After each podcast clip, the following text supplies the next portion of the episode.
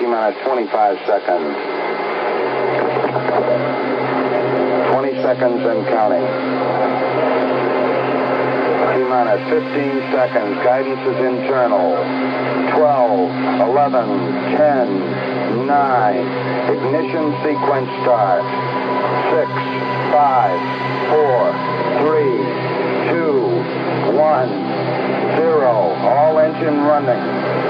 Liftoff. We have a liftoff. thirty-two minutes past the hour. Tower cleared.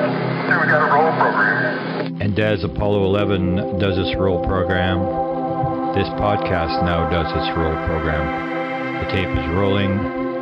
Good morning, good afternoon, good evening, wherever you are in the world.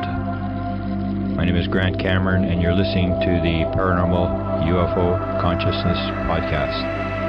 Thank you for taking time from your life to be here.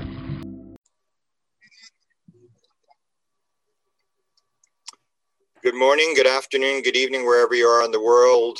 This is Grant Cameron, and I have a uh, special guest today. Uh, my guest is Steve Mera, who's been a friend of mine for uh, a couple of years. Uh, he's uh, the founder of the Scientific uh, Establishment of Parapsychology.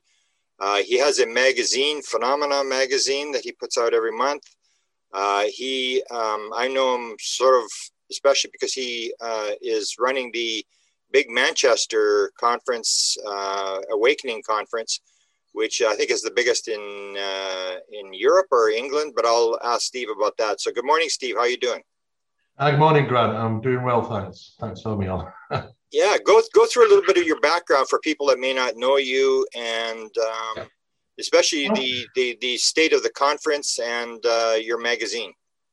Okay. Um, well, I started in the subject thirty-eight years ago. Um, nineteen eighty-three was my first investigation into the U F O phenomena. Boy, have things changed since then. Yeah. um, But uh, of course, you know, when you, if you're headstrong and really want to get into the research of U F Os, then you cannot evade the subject of the paranormal and P S I phenomena. It's absolutely intrinsic throughout, you know, a lot of the U F O phenomena. As we know now, we currently know, is significantly different than what we first imagined what ufology was. What my mentors taught me back in the day was significantly different. Um, and uh, so I kind of got into the parapsychological stuff as well and the paranormal.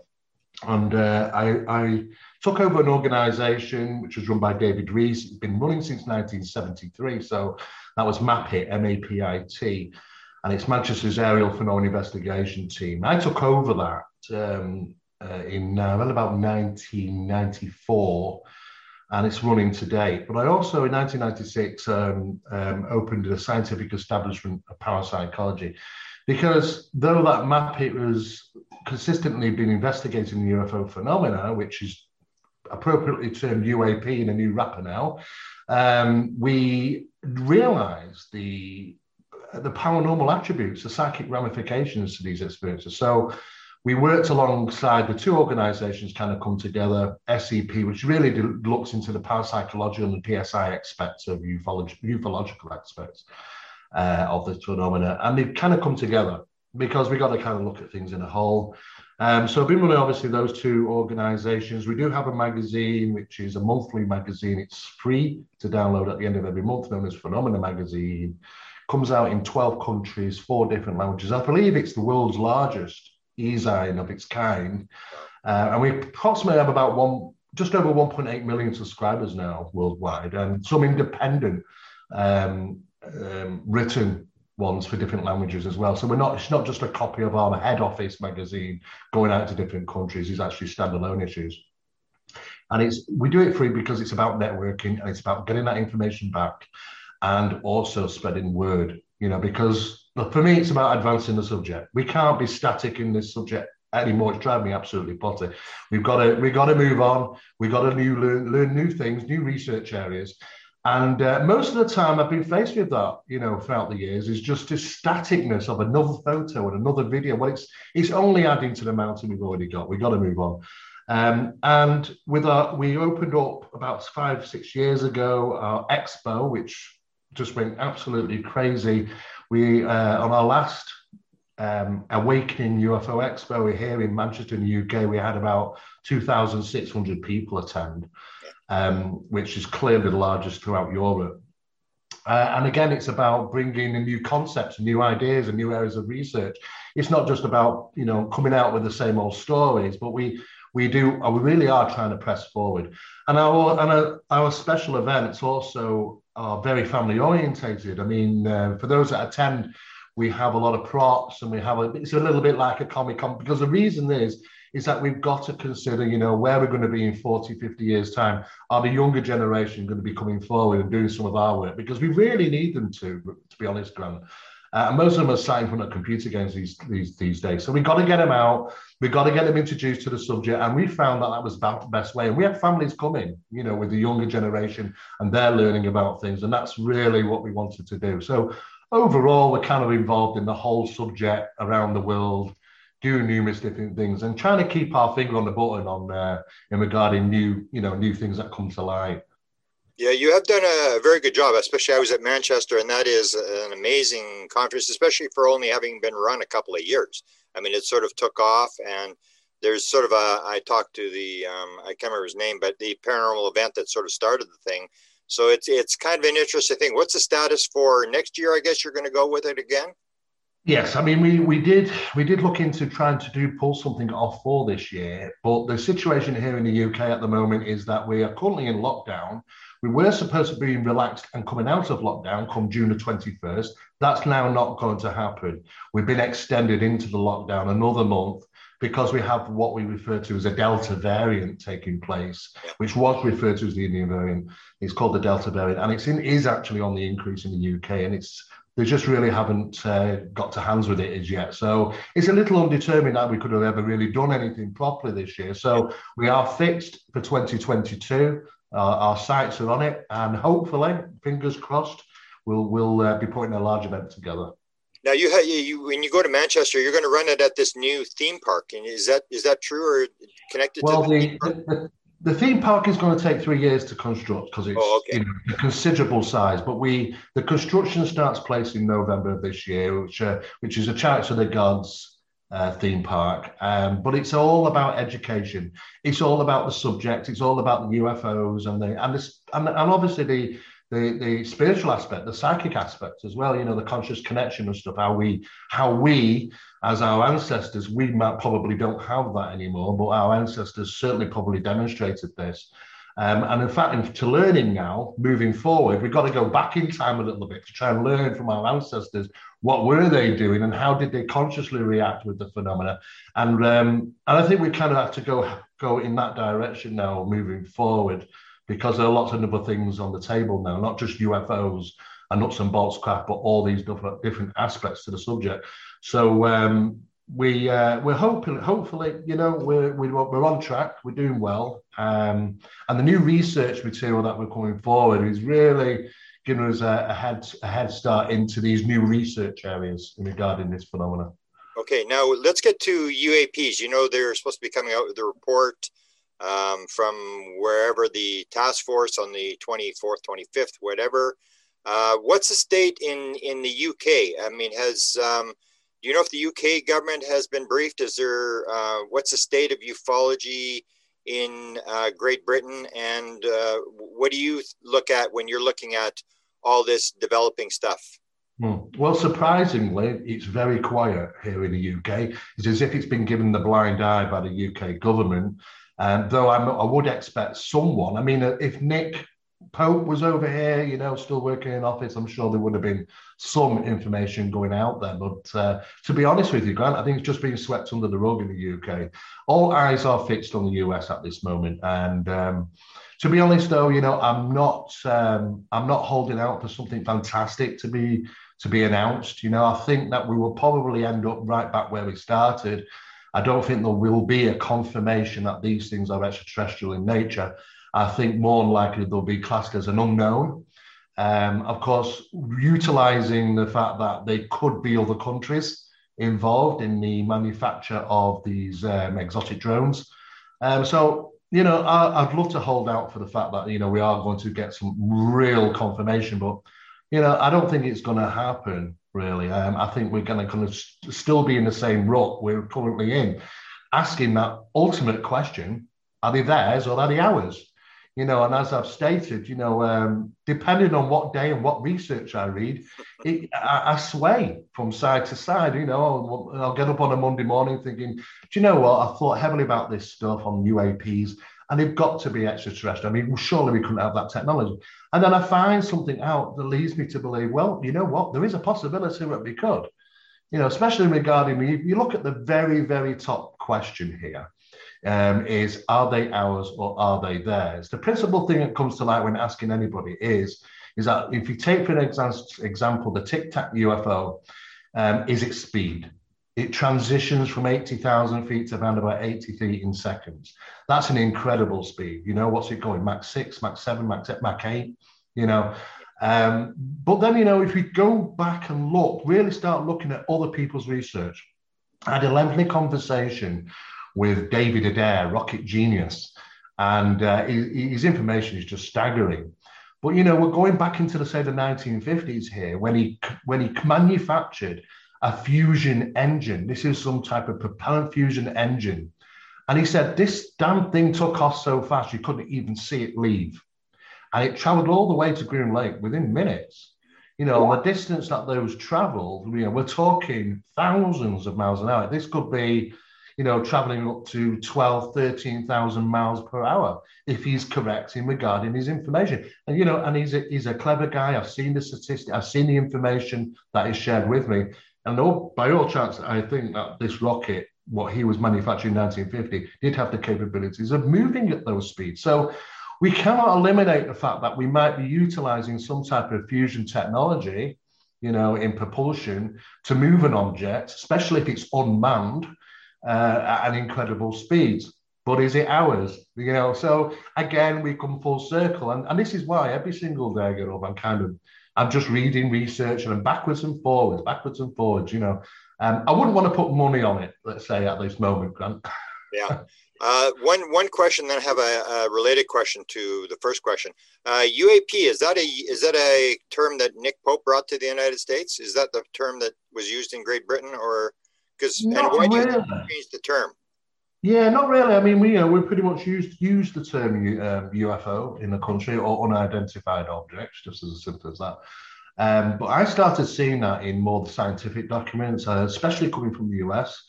Um, but now it seems to be very much wrapped up in the in that terminology U A P. Um, U A P has been used in meteorological circles for a long time because it represents some of the phenomena that we're still learning about, which is classed as U A P, such as ball lightning and the various types of ball lightning, solid ball lightning, plasma type ball lightning, which is not destructive. Um, and we're still learning about some of those rare atmospheric conditions, which are classed under U A P. Um, so you do find them in meteorological circles and papers, but to be linked in with the U F O, um, you know, it seems to me that it's a very good way of just kind of forgetting the last seventy years under the subject of U F Os. A, you know, that the government were, said announced that they weren't investigating them, lie. You know, that they had no interest in the U F O phenomena, lie. Um, and of course, now it's kind of wrapped up in this new parcel of U A P. It's as if you, you've got to take it in this direction and forget the last seventy years. Um, and for most of us, we can't do that because, you know, we're talking about significant incidents like what we've heard with Tic Tac and the Nimitz and the Roosevelt being involved, uh, and the Gimbal, the GoFast. You know, those things are, are, are, are nothing compared to some of the things that have happened in the past regarding military operations, the sightings, incursions, the U F O incidents. But yeah, they've kind of just kind of been forgotten with, and this is the new term, and this is what your eyes have got to go in this direction and not that direction. Uh, to me, you know, it's all one and the same thing, depending on, no, depending on what they want to call these things. It leaves us with a problem. That problem is now, you know, seventy years ago, we could probably hold our hands up and say, oh, yeah, it's not our technology, not seventy years ago. But now, now we have a problem because now we can see things in the sky that we cannot readily identify, should they be ours or not. And we do know that they do not care about flying these things around because at the end of the day, when people shout U F O, it takes their eyes away from exotic flights of, you know, of these experimental equipment. I think, in fact, they want us to say U F O on many occasions. So it's kind of all wrapped up in a, in a, in a very big mess at the moment. And we have come to the cusp. That cusp has finally reached us beyond in regards human technology and extraterrestrial technology. And uh, the likelihood of being properly be able to identify the difference between them both is becoming more and more difficult by the day. Now, we t- we're talking about technology. I remember you told me before, we can maybe add it in here, you actually worked on bio boards many years ago, oh, which is pretty sophisticated stuff for when you were talking about it. So talk a little bit about that. Mm, well, I didn't realize it at the time, but um, my father worked. Um, he signed a number of official secrets acts, and he worked on the uh, Guardian Tunnels in Manchester. Now, these were responsible for all the major telephone lines in the country, which link up military bases, even the Prime Minister's phone. So, you know, you can well imagine that, you know, him being in, in charge of that location and making sure, because rats, rats love to chew wires, you know, so that was obviously a, you know, a significant problem. Um, but um, through him, I got associated into contract work, and I was contracted to, to NATO in R A F Wethersfield in Essex. And uh, it was under a partnership program between NATO and Marconi at the time. We're talking twenty-eight, maybe around about twenty-eight years ago. Um, it was pretty much compartmentalized because I didn't really talk too much about my work with other people which were working different shifts or different areas. But my job was to fit large computer boards. And they, to be honest, they look a little bit like a large computer board you'd find in a, in a large P C. Um, and, and place them into these sophisticated racking systems. And as soon as you fit them, they, they lock in, and they, they're, com- they con- they're controlled and communicate by three satellites in orbit. Those three satellites in orbit were non-listed. I assume there might have been National Security Agency satellites about the size of a football field. And there were three of them, which were um, associated with this Marconi telecom project.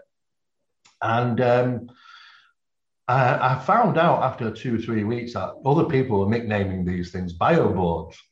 So I eventually got to find out, you know, why are you calling bioboards? Because, you know, though I had seen some unusual things on these circuit boards, and I've seen circuit boards before, but I've never come across a, a, a, a containment on the circuit board of this pinky purple liquid.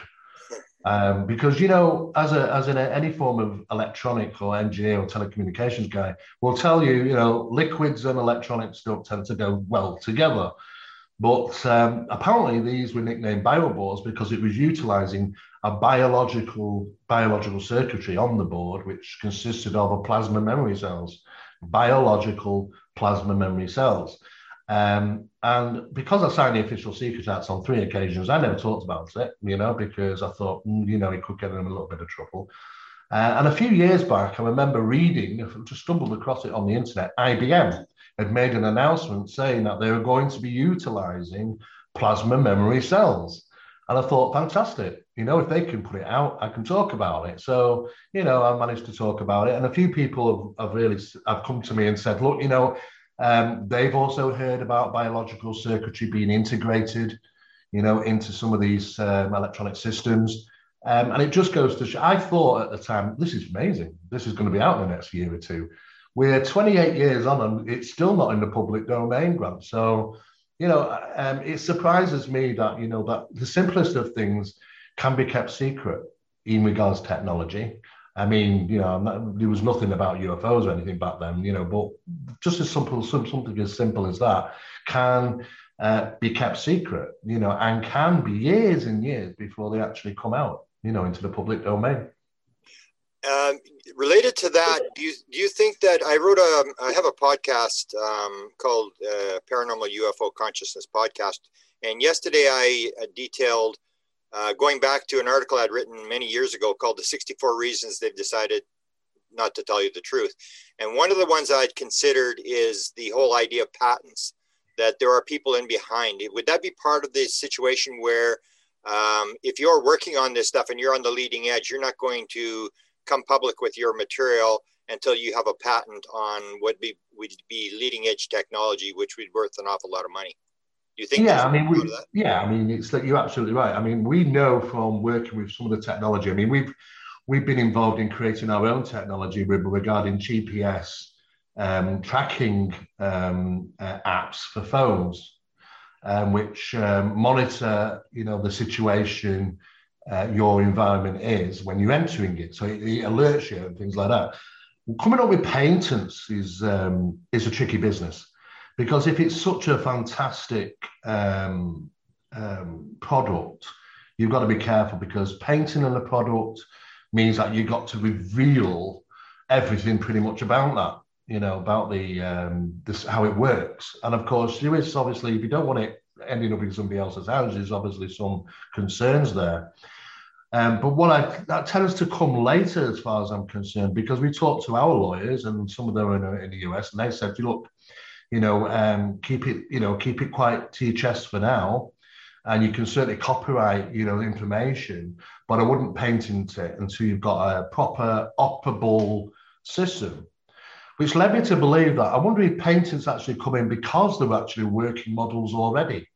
So when suddenly a patent turns up, say from ten years ago, and it suddenly gets onto the internet and you start thinking, that's really interesting.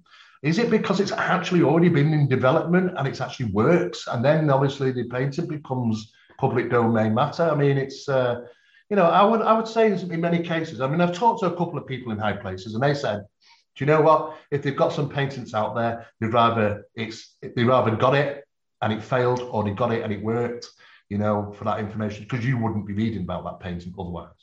You know, it's as simple as that. Um, and what we've heard from recently about some of the patents that have been released in regarding these exotic, um, exotic um, um, uh, drones or crafts or whatever they were, is that some of these higher officials, even generals, are saying that looking at these patents, say they're operable. Now, if they if they are operable, then, you know, I'd be surprised if we aren't using them for one reason or another. Um, and it it's intrigues me when you come across incidents such as two thousand four, and it, and it was an is um, an Iran military document stating that the C I A in two thousand four were monitoring um, their military sites, their nuclear capabilities, and so on and so forth, um, utilizing drones. These drones could travel. Well, they they they they took a reading at Mach ten, which is about seven and a half thousand miles per hour. I mean, you got to consider, you know, the, the S R seventy-one was flying at two thousand three hundred miles per hour, and that we thought was fast. Um, and uh, these things can stop at a penny and hover, um, and they just scoot out the area like a rocket in the sky, um, not being being in any way capable to catch these things by any of their military jets. Uh, and this is in two thousand four. I mean, when you read these documents, you think, who, who, if the C I A own things like that, then we've got a real big problem, because how on earth are we supposed to identify, you know, a real phenomenon, which I truly believe exists? Um, and I think the only thing I can determine the difference now is that I do know that the real phenomena can materialize and dematerialize, in, in a sense of speaking. Uh, and, and also materializing uh, or manifesting key locations around the planet, which they seemingly like to do. Um, and I don't tend to see that in some of the, the exotic tech. You know, that's the only thing that can determine the difference between at this moment in time, to be honest. Um, let me ask you a question. Um, a Bender from Politico came out and stated that um, Uh, there, the, there was a government uh, program to look at the interdimensional nature of these things, that they may be from here, but a place where you can't see, this kind of interdimensional thing. And Kit Green, if you read uh, John uh, Peniston's book, where he goes to Peniston and Peniston says, what are you doing? I want to know what you're doing. And he said, we're working, Bigelow has the contract, uh, we're working with experiencers, and we're trying to figure out how does the phenomena pop in and pop out just as quickly, the interdimensional nature of these things, which indicates that they may know this this idea that this may not be as extraterrestrial. Have you, have you looked into that sort of aspect? I, I'm sure you have. And that's where we get into this thing of the psychic link, that it may not be as nuts and bolts as people think it is. Exactly. I mean, I think if, if it was traditionally as we were taught, you know, just as my mentors taught me, that it's a physical nuts and bolts craft, traveling the linear distances of the vast space to come and visit planet Earth with give love and light. I mean, um, you know, it was a very, it's, it's a very science fiction, our type of physics thinking, really. Um, but now we know, you know, from the evidence we're gathering, that that's, doesn't seem to be the case. I mean, you know, considering how many U F Os are seen on a regular basis worldwide, statistically, these thousands of these things. And, you know, as they travel through the ionosphere, like a boat leaves through water, it leaves a wake. And those wakes are easily identifiable and visible to, especially, you know, um, SETI programs and things like that. But their comments are, you know, space is unusually quiet.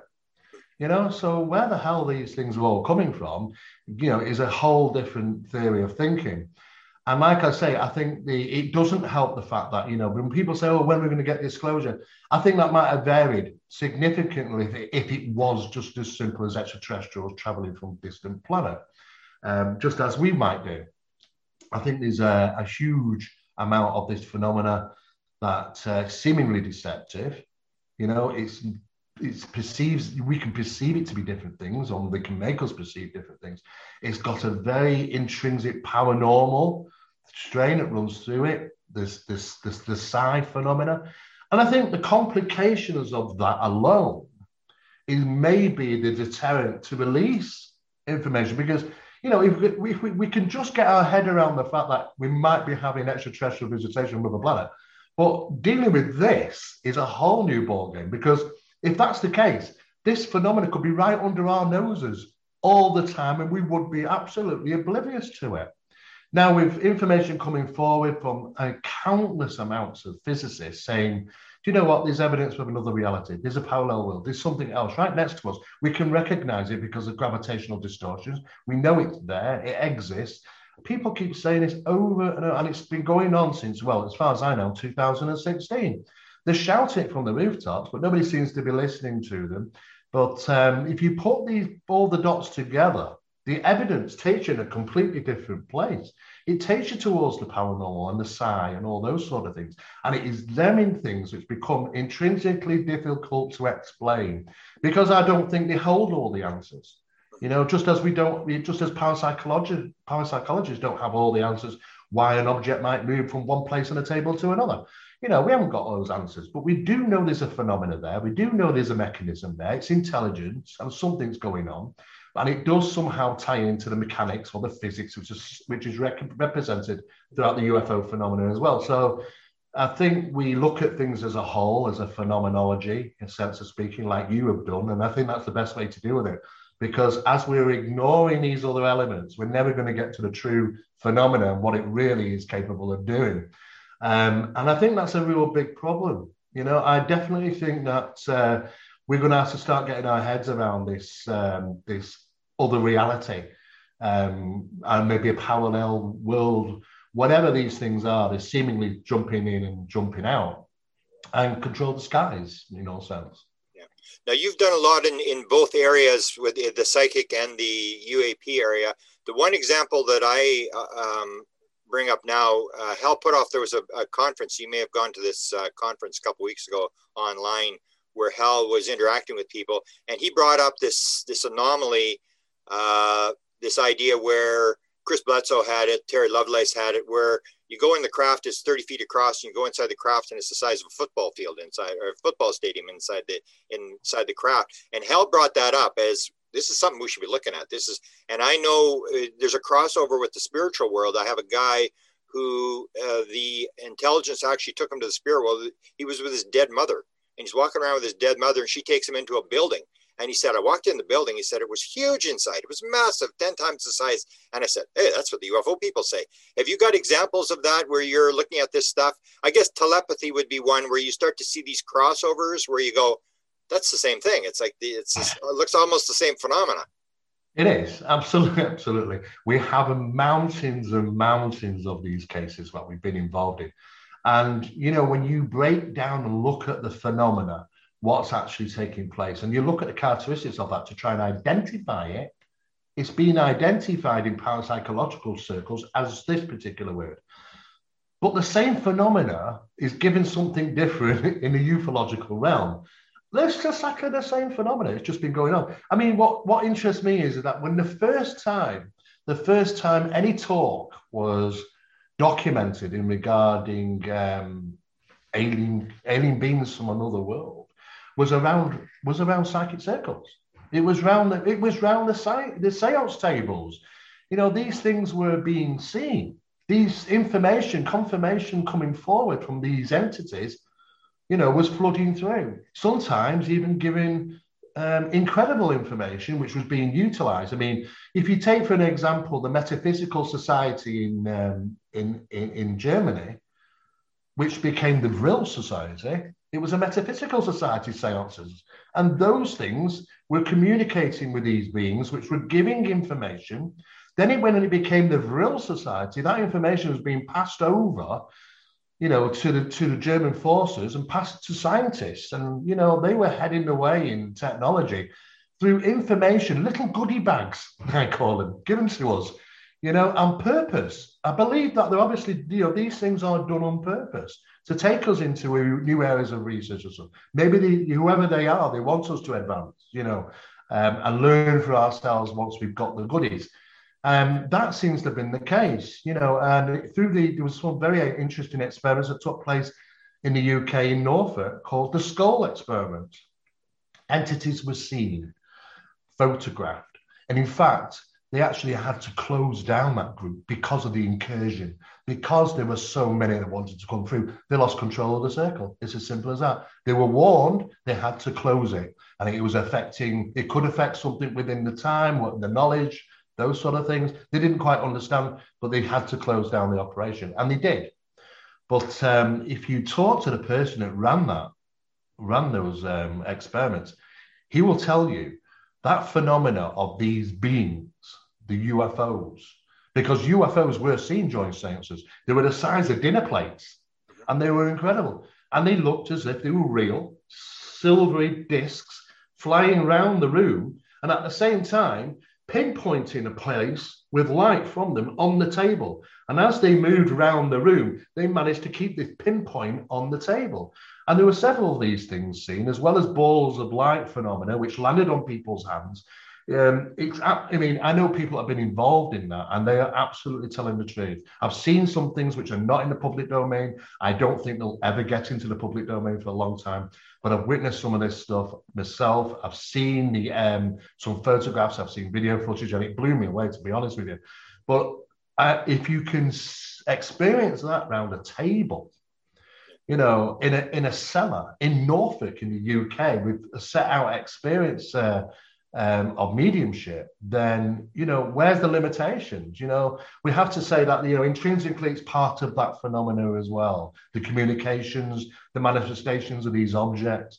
Um, all we see is maybe on a grander scale in the, you know, throughout the, throughout the world in our skies. But to me, it's kind of one of the same thing. It's just, uh, it's just ter- the terminology on these things gets a bit confusing. So you, you've duplicated some of the skull stuff. You've gone down that road and done a lot of research.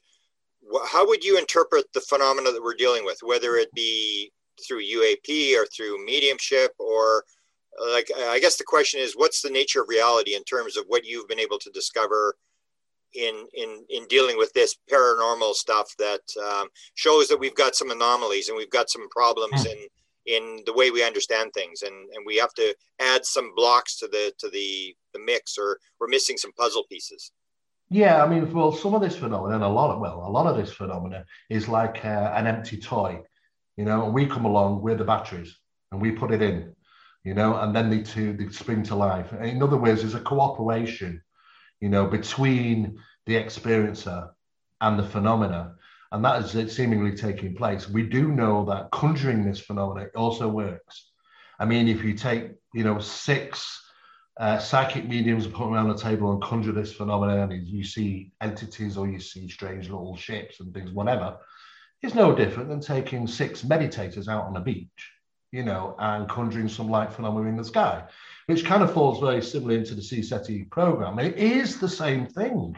You know, it's a matter of the right people, the right consciousness, and the right timing and the right location. I've demonstrated this. I've actually, I've put money on it. I've took people out onto a location. We did this in Palm Springs, uh, and we took them into a location where we had already priorly researched.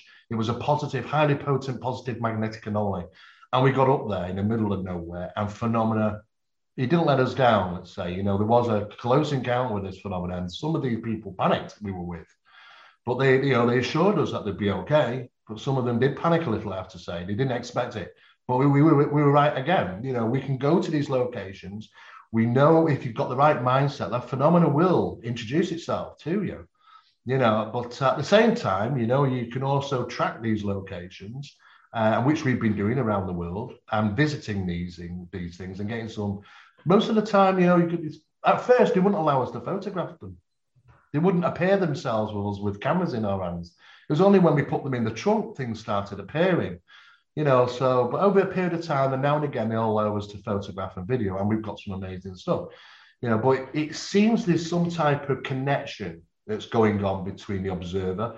You know, these things can, just, I mean, like the one in Palm Springs, just manifested. It didn't come into sight. It just, bang, it was there. It's as if it was always there and we couldn't have seen it. Suddenly, bang, it's there, and then it just imploded on itself and it was gone. It was like, you know, just showing, I'm here, you know, you were right.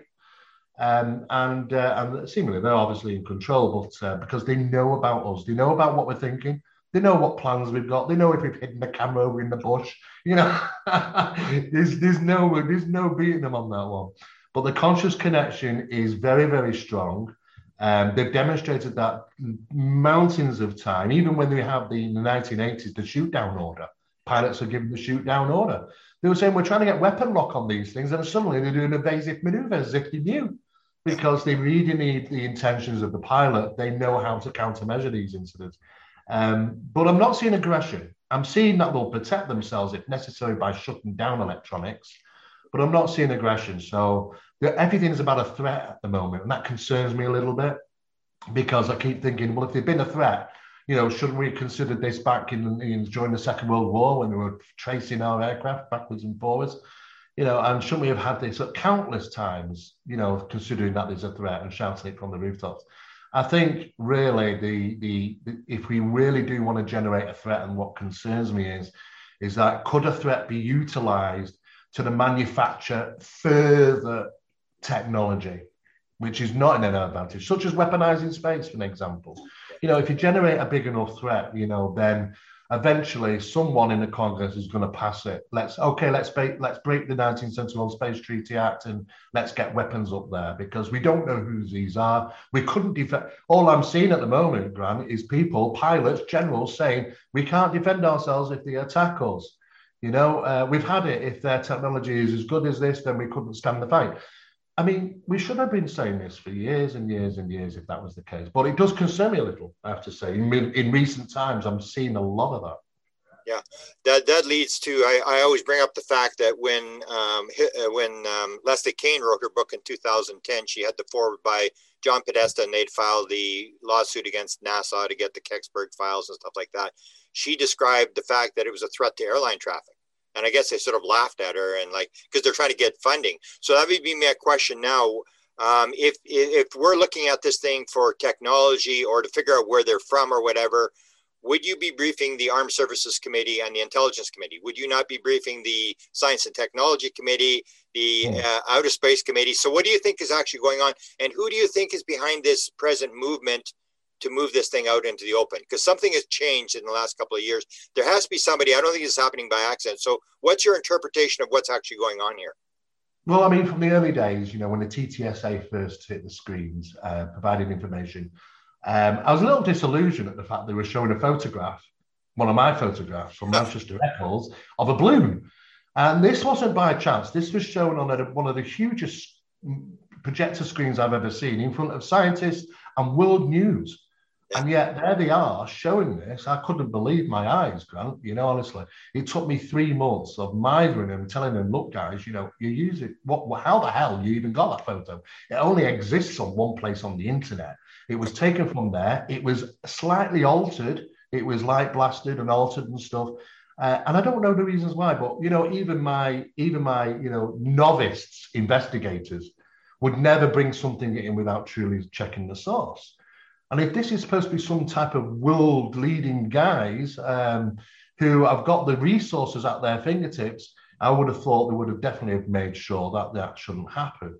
And it did. And uh, I was really taken back by that. It took me, I talked to, eventually after three months, I talked with, um, uh, with George Knapp about this, and uh, I had to go public.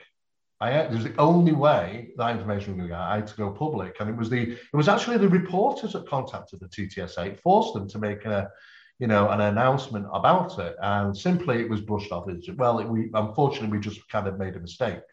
But do you know what? Mistakes like that shouldn't happen if you really, you know, with the minds of the people that are dealing with this. And if it really is a, an unfortunate accident, and then it really is unfortunate, you know, the craziness of it is, though, the coincidence of it is that it was my photographs, and uh, which I identified straight away. So I've always been a little bit suspicious from day one. Um, I've done my, like many others, I've done my own research on, on the people in there, like Chris Mellon, and, you know, his background and his father's background and his grandfather's background, which gets darker as you go further back, unfortunately. But, um, and I had many suspicions.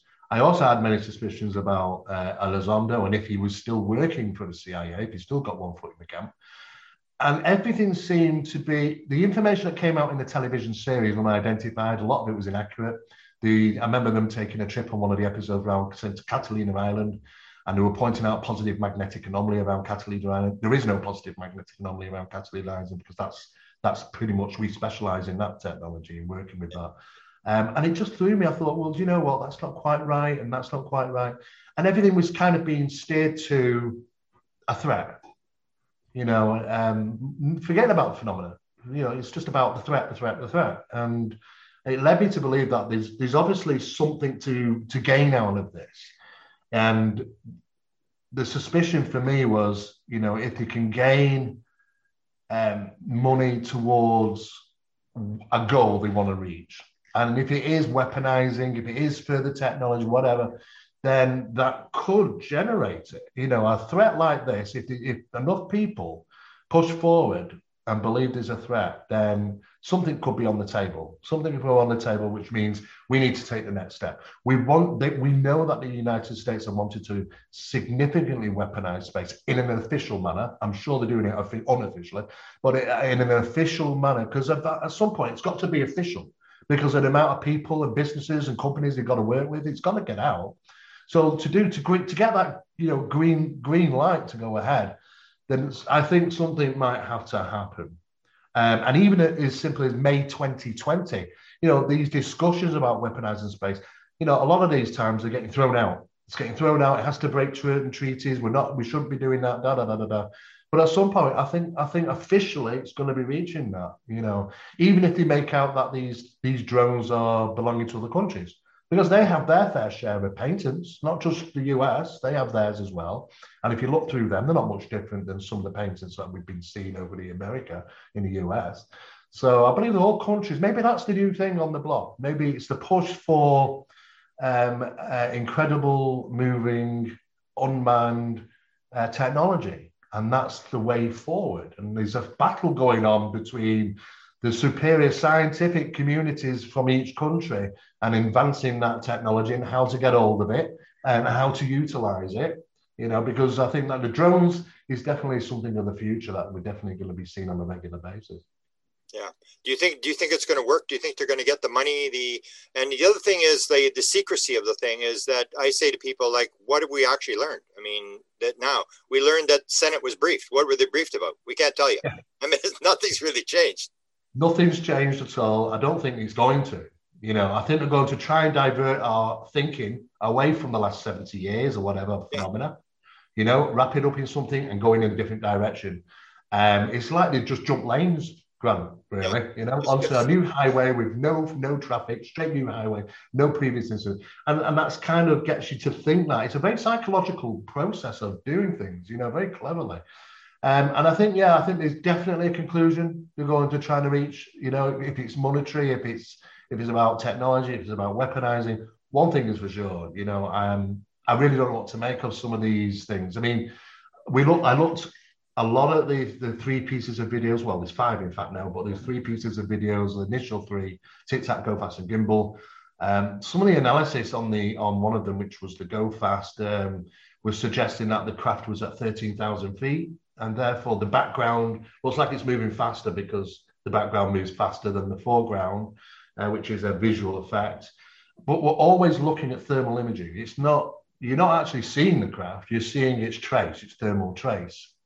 Um, it could look significantly different, you know. All we've got to fall on is the visual representations from the pilots. And if you actually, the first guys they went out to, and they were interviewed by these guys, drawings were made, you know, electronic graphic art was made of the of what they said they saw.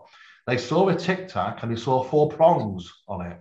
Now, those prongs look very similar to pit-top tubes. Now, pit-top tubes, you know, they're mostly found, they are found on some aircraft, but mostly found on unmanned aircraft. And uh, they are very sophisticated um, sensory devices for navigation, especially on unmanned aerial vehicles. Sometimes these link to satellites in orbit and have a G P S, you know, G P S system which tracks this and gives data very fast, feeds the data through. And it's all obtained from the pit-top tubes. And it, it had four of these unusual prongs on it. And I remember looking at them and saying, look a bit like pit-top tubes. Um, um, I don't know what they are. You know, there's certainly, um, it, it doesn't seem to be affected by the aerodynamic system, whatever it is, the technology. So um, whatever it's being utilized, I don't know. But I mean, I, we do occasionally come across things. We now know that we have uh, invisibility. We know how we have a shield of invisibility that we can put around things and become invisible. That technology is now out in the public domain. There's information about it, there's demonstrations about it, videos. But I mean, how long has that been on the cards for? Maybe twenty, thirty, forty, maybe even fifty years. We, we just really don't know. But if we're finding out about it now, you can guarantee it's been going on for a long time. And now we're starting to get into the drone eras, you know, all this new information about drones being used and things being at incredible speeds. Um, I'm not going to rule out that technology as being ours, you know, uh, but I'm certainly not going to rule out the phenomenon either, because, like I say, it's become very difficult now to work out whose is what. Yeah. You, you, we get to the technology. One of the other things that they're bringing up that uh, sort of rings a bell for me is they say, uh, we're, we're not talking aliens. Don't talk about aliens, like uh, Senator Reed said. Don't talk about little green men. And uh, this is just about these sightings. And it's almost like Jacques Vallée said about the, the Tic Tac. That was a U F O sighting fifteen years ago. It's time to get over it. And yeah. What they're doing is they're cutting out the paranormal aspect, whether you want to call it alien, it's the woo-woo, don't go down the woo-woo world. And that's where you and I spend most of our time. They're still in this idea of proving U F Os exist and we need, you know, it's a threat and this sort of thing. But trying to block this whole other aspect that I think you and I would agree is potentially the most important aspect of the whole phenomena is this whole paranormal thing behind the, the sightings. Oh, absolutely. Absolutely, yeah. I mean, when we first looked at old documentation with internal messaging backwards and forwards in the C I A docu, you know, C I A officers, and they had certain documents with, with the references W S F Ms on this referencing. And for years, researchers were going, what the hell is W S F M? You know, it's, well, it's an internal memos between the C I A regarding the subject of ufology. But what is it? Is it some secret operation? Is it a special project? And it was just terminology for weird science and freaking magic, you know, because that to them, it probably is. You know, the elements that I, I know from being a parapsychologist, if I sit an average person down, I'm trying to explain to him some of the physics behind some of the paranormalities here. They just go, it's just like magic. It's just, it's weird, weird, weird stuff. I just don't understand and probably might never do, because science relies on something physical and, and to bench test.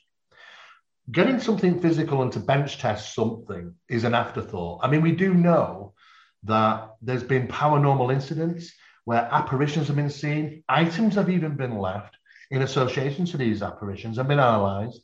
And sometimes they're not much different in the isotopic level range as some of the metamaterial stuff. The physics that are involved in these things are seemingly one of the same. The manifestation of a paranormal apport, the manifestation of a U F O in the sky. Either, both of them do affect the surrounding environment. Even on the small scale of an apport for a short period of time will affect that environment. Just as a U F O seemingly affects its given environment on manifestation. It seems to be a gravity well. Now, it's, it's interesting because what else, I did do a number of reports on these gravitational wells where manifestations of U F Os are taking place. We wouldn't normally, we, we don't see them. We're very likely to even feel them or even know that they exist if it wasn't down to new you know, new equipment coming forward, allowing us to test for that. Differentials in time, because differentials in light, because not even light waves, you know, can escape gravitational disturbances. And recently I talked with the Scientific Coalition of U A P, um, and those guys said they were aware of the work. Hal Puthoff has been involved in that um, establishment. And uh, uh, Davis at Davis has also been involved in that as well. And they said, he said, they're aware of what we're doing in our work and found it very interesting. Now that, you know, we're not the first guys to come out with this. It's been going on since nineteen eighties. You know, I mean, the first talk of this was in nineteen eighty-two about magnetic anomalies and gravitational disturbances and the U F O phenomena. There was a keen interest in trying to figure out what the hell's going on around the planet. Um, and it's been going on since the nineteen eighties. All we're doing is just picked it up and trying to further that into a new area of research, because it's definitely involved in this phenomenon. It doesn't act the same. It acts very paranormal. Um, and the things you experience are very paranormal. You know, the, the, the way people are manipulated by the paranormal is the same process in the ufological world. The paralysis elements of this phenomenon in the alien abduction is no different than the paralysis ele- elements of, of apparition experiences in bedrooms. You know, it's, we are looking at a, a phenomena that seemingly has various masks, but the phenomena is intrinsically the same. And over hundreds, if not thousands of years, we can, if you forget the name and just look at the phenomena, you can backtrack it and go back and back and back. This isn't a new thing on the block. You know, this is uh, this has been going on for a long, long time. But certainly I'll accept the fact that we've certainly caught some people's attention when we started, you know, exploding high-altitude nuclear bombs in our atmosphere. We did capture the attention of people and get that. Um, but it's not a new phenomenon. And I see exactly the same things. And I, I think it's only because I come from a paranormal side of research. I see those connections. If you're just a ufologist and entered into the world of ufology, you will live within that box of ufology.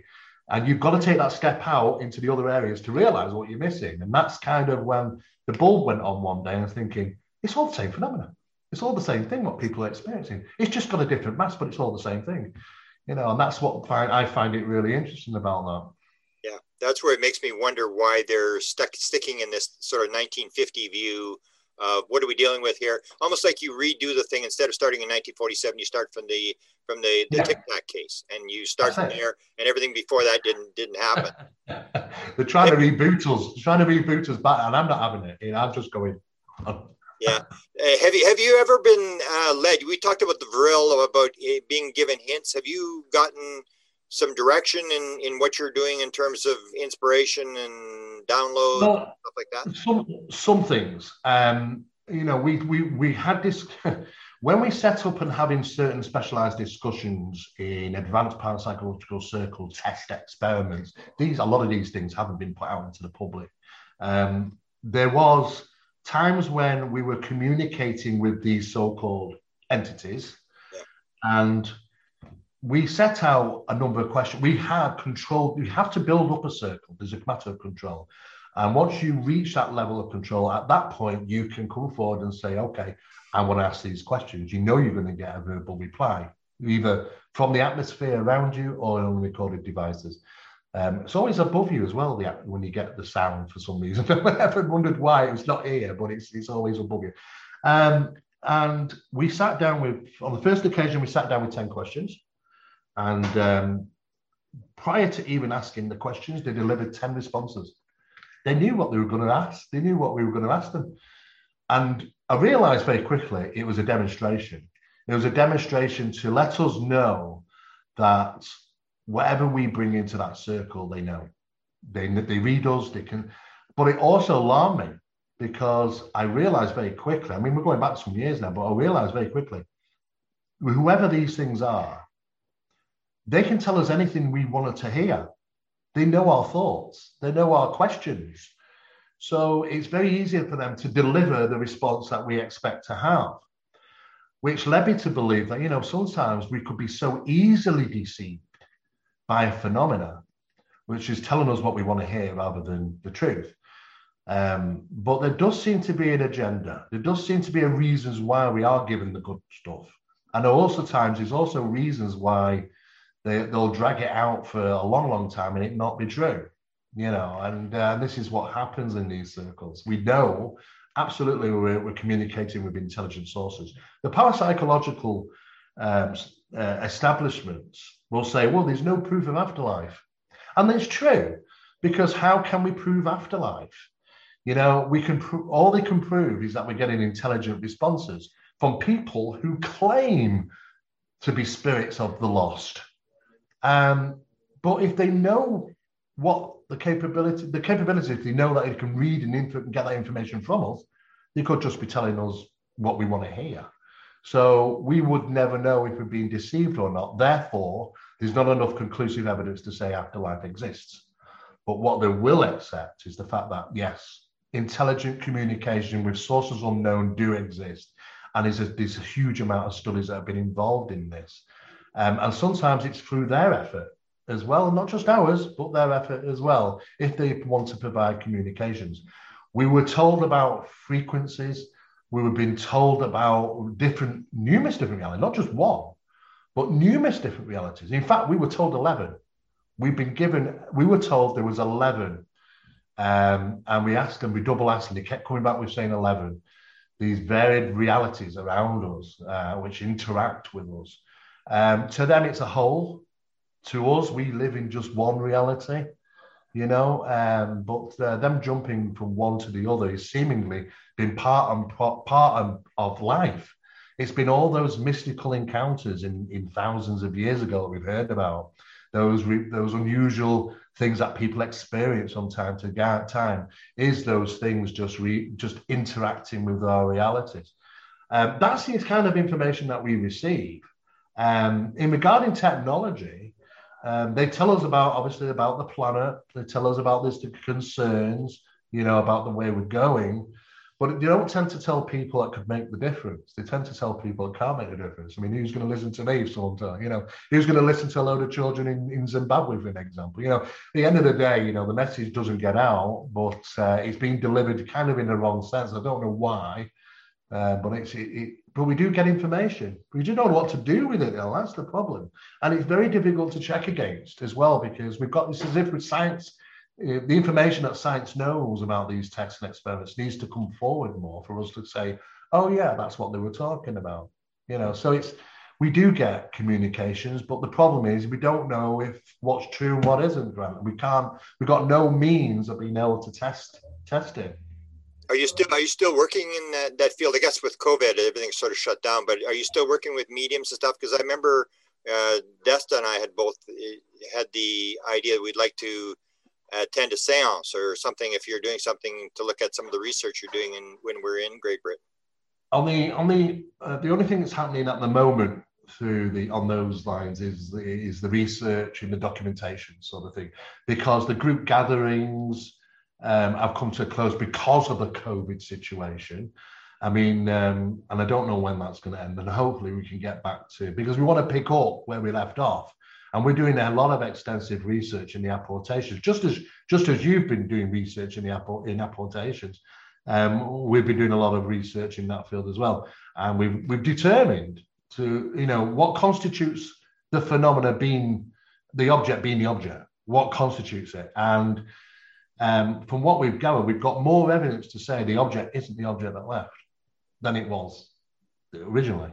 You might look it and. You know, seem to be, but it, uh, if you really look at it under the microscope, it's changed so much, you can't recognize it as the original source object. So we even question the fact if it even is, and if it links up a quantum bridge between the phenomena and the location, so that it's easy to traverse the phenomena backwards and forward to that location. Um, there's, there's a lot of what we refer to as paranormal physics that's involved. Uh, and, and it's kind of a new area, but uh, but we're finding regular patterns and regular information, which means there's a mechanism there. There's something going on which we don't understand, but there's, to have a mechanism there, there's intelligence behind it, and that's what's, that's what fascinates us. When we get to apports, I only got a couple more questions, but when it gets to apports, I asked Jacques Vallée, I had an interview with him, and I talked to him about this this whole concept that to me, the metal has got its supports. I mean, yeah, it's a, it doesn't fly across the galaxy and then little pieces start falling off it. And I think he sort of agreed with that, this idea, or even the idea, I asked him the thing about the gifting thing. And this gets into the help, where I said to him, you know, that Bigelow had pointed out that there, he thought there were seeding crashes around the world. And that Tyler D, the famous guy from American Cosmic, called it the gifting field when they yeah. picking up the metal and stuff. And Jacques said, oh, I think I came up with that idea. So where do you stand on the, the whole thing with the metals and the crashes? Uh, have you done a lot of research on that and trying to figure out what's actually going on there? Uh, I've been looking at that. I mean, uh, there, are, there are so many worldwide. I mean, if you do the research, you'll sort of start to realize that there's so many significant ones. I mean, there's so many that are listed uh, or talked about, which nobody's picked up on. You know, and we're still finding out cases now since the, like this nineteen forty-five ones, which uh, Paolo and, and Jacques have been working on. Um, you know, how long have those actually been going on? I mean, he, and are they given purposely to advance different countries? I mean, maybe it's just to keep us all level pegged. You know, like we want to raise the consciousness and raise our advancing technology at the same time. Thus, everybody has to have the pick of the prop. You know, it's, it's, it's, it's problematic. But what we do know is that the apportation phenomena in the paranormal realms is really seemingly not much different. The what's left behind, I, I would definitely say, would have some properties under the microscope, which are similarly identifiable within the paranormal properties, you know, that we find in airports. Um, I mean, there's been occasions when, you know, coins turn up, you know, and sometimes the last coin that turned up in my house appeared in the middle of the carpet. It was an American uh, twenty-five cent coin, but it was a rare one. It was worth a couple of thousand pounds. It was a real rare one, you know, um, but I don't keep apports because we knew, we know from our, our research from years ago is that when apports were left in the location of where they happened, uh, phenomena continued. But when we relocated the apport, there was a suppression of the phenomena in that location. So which led us to believe maybe there's some type of quantum connection there, uh, some connection between we've swapped the phenomena or we've swapped the object. It's, it's come over to our reality. It's been duplicated and sent back. We'll leave it in your reality. But now if we want to find that location, we can, you can just find it because we've left something, trace elements in that environment, like quantum bridging. And what we realized once we start moving them away from that location, the suppression took place, which we thought, okay, that's interesting.